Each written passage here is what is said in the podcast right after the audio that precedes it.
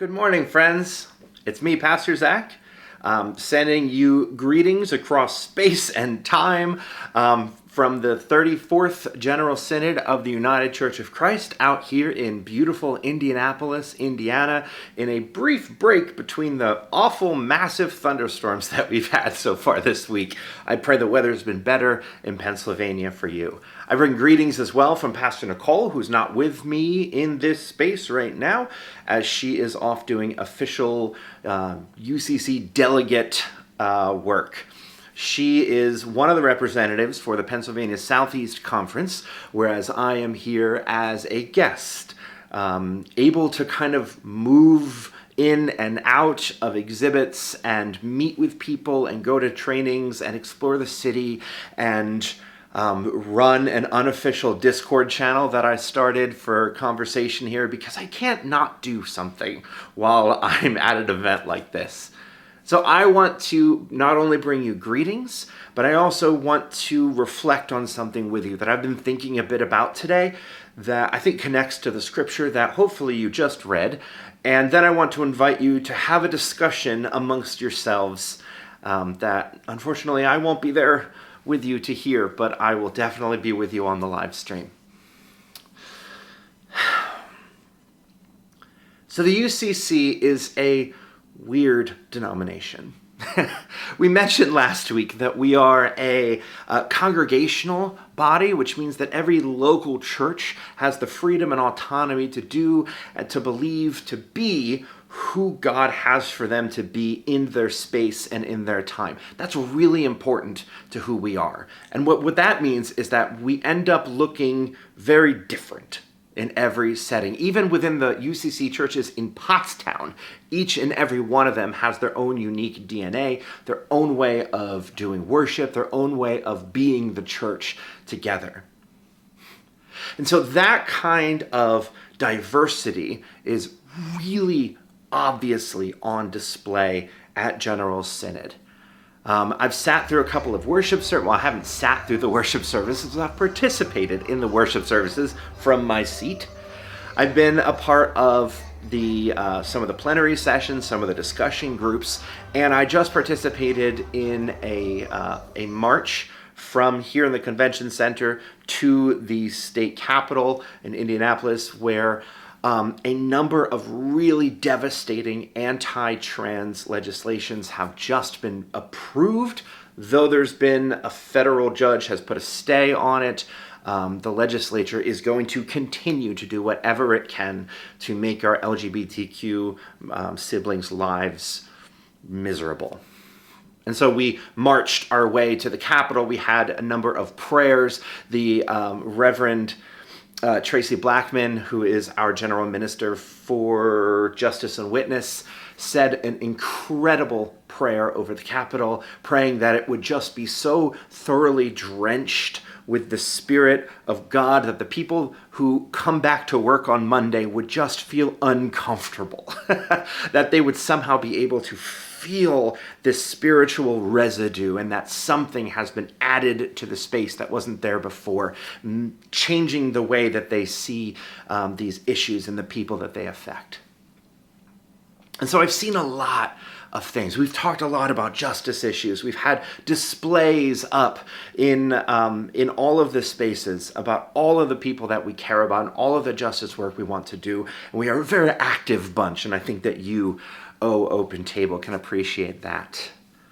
But I noticed something today and yesterday, both in the convention center and in the march and the people who were speaking, that I don't think I've noticed until this General Synod.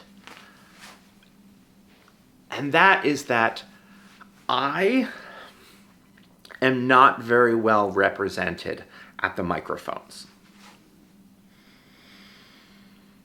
I, a um, heterosexual, cisgendered, white male, am not very well represented at the microphones, both in who's leading the music, who's leading um, the liturgies, who's reading scriptures, who's introducing topics, who is giving keynote addresses, who is leading the marches, leading the prayers, leading the speech, leading everything at microphones. I, as a straight white cis, right, all of those kind of categories um, that have been historically privileged, am not represented with the uh, glaring and obvious exception of our general minister and president. So at the very tippy top, we are still um, that.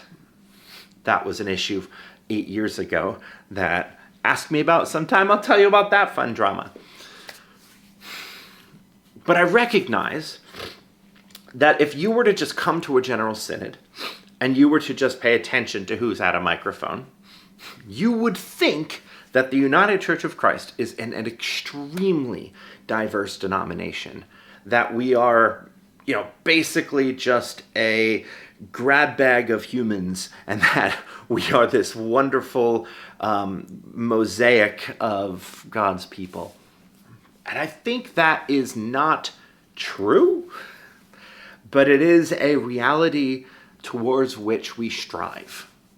It is a conviction that we have and that we are the people anyway responsible for putting events like this together are being very intentional to manifest a reality that they want to see.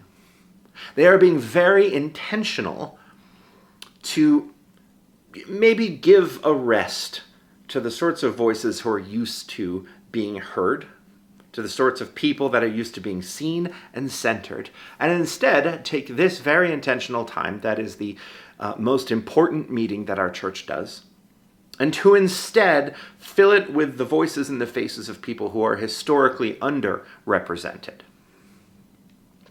And while there still is a whole lot of issues with those who are still in the higher levels of leadership, that does tend to be people like me in the higher levels, I think what we are doing is incredibly important.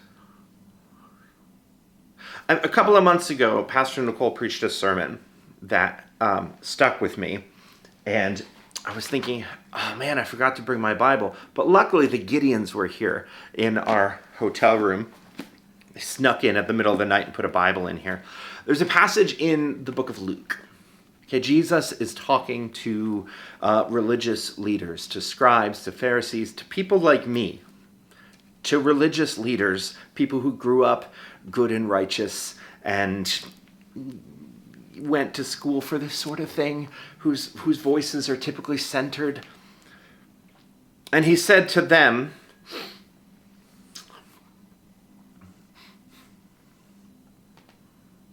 Blessed are the poor for yours is the kingdom of God. Blessed are you who are hungry, for you shall be satisfied. Blessed are you who weep, for you shall laugh. Blessed are you when people hate you, when they exclude you, when they revile you, and spurn your name as evil on account of the Son of Man.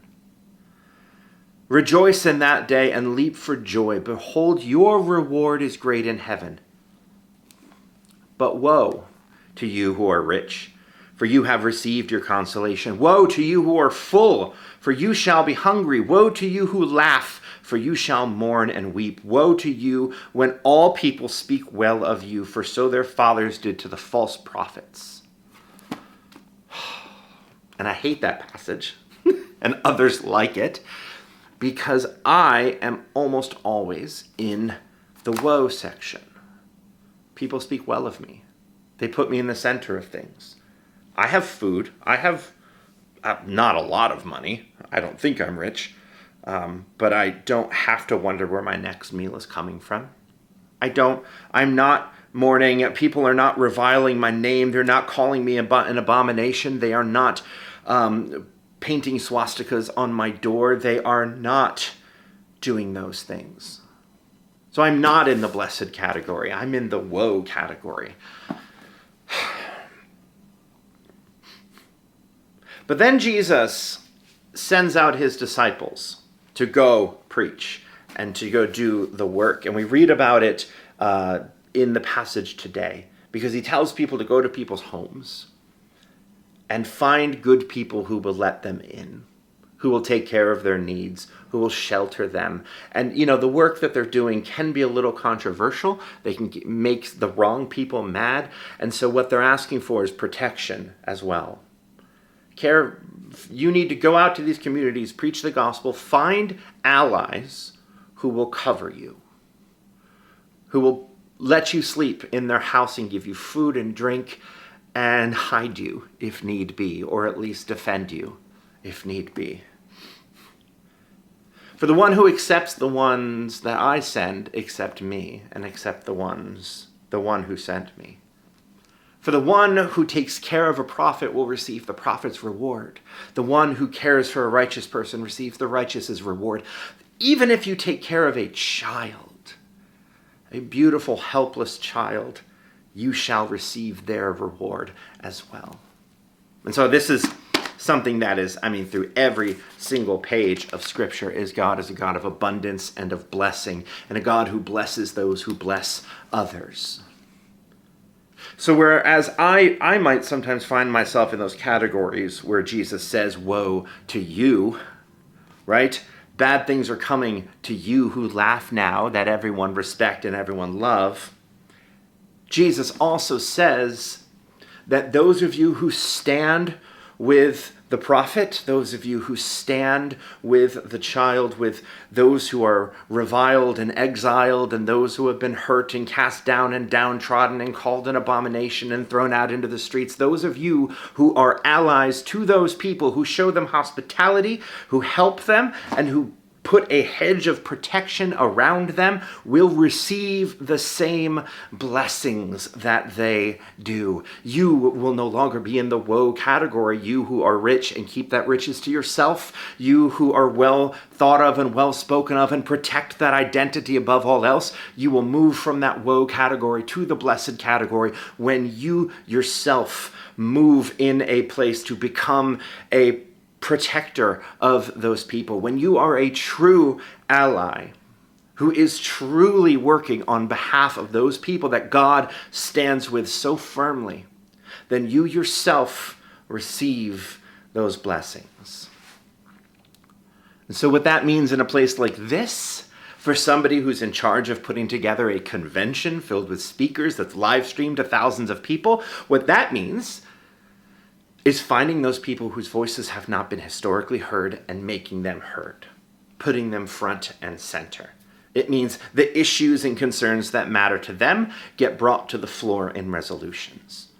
It means that we, who have all the privilege in the world, someone like me who has never had any of my rights brought before the Supreme Court, who has never once had to worry that the person I love um, will be taken from me or that my health care will be revoked because of who I am. Some, that means someone like me puts their body out there, walks to the Capitol, keeps shouting, keeps demanding, because my voice is centered. My voice can be, uh, is heard in those kinds of places. And so I take the privilege that I have been given and I have to use it for someone else. And I think that every single one of us has some amount of privilege. Every single one of us has a circle, a sphere of influence where we, the, the things that we say and do carry more impact than others. Maybe it's your age, maybe it's your profession, maybe uh, it's the relationships you have in the community. Every single person has sway somewhere somewhere in a place where there are people who have none. And so I wonder if you all might take some time now and contemplate where you have influence, where you have power, where you have sway. And then I wonder if you might contemplate the ways that you yourself can use that power, influence, sway, privilege, whatever you want to call it, in order to become a hedge of protection around someone else, in order to become an active ally that stands in between that person and the stones that are thrown at them. What privilege do you have? And how might you use it to protect those who don't? So I invite you now, friends, to take a few moments here, think about it, share it out loud if you feel comfortable. And I look forward um, to hearing what you have to say, and I lift you all up in prayer today.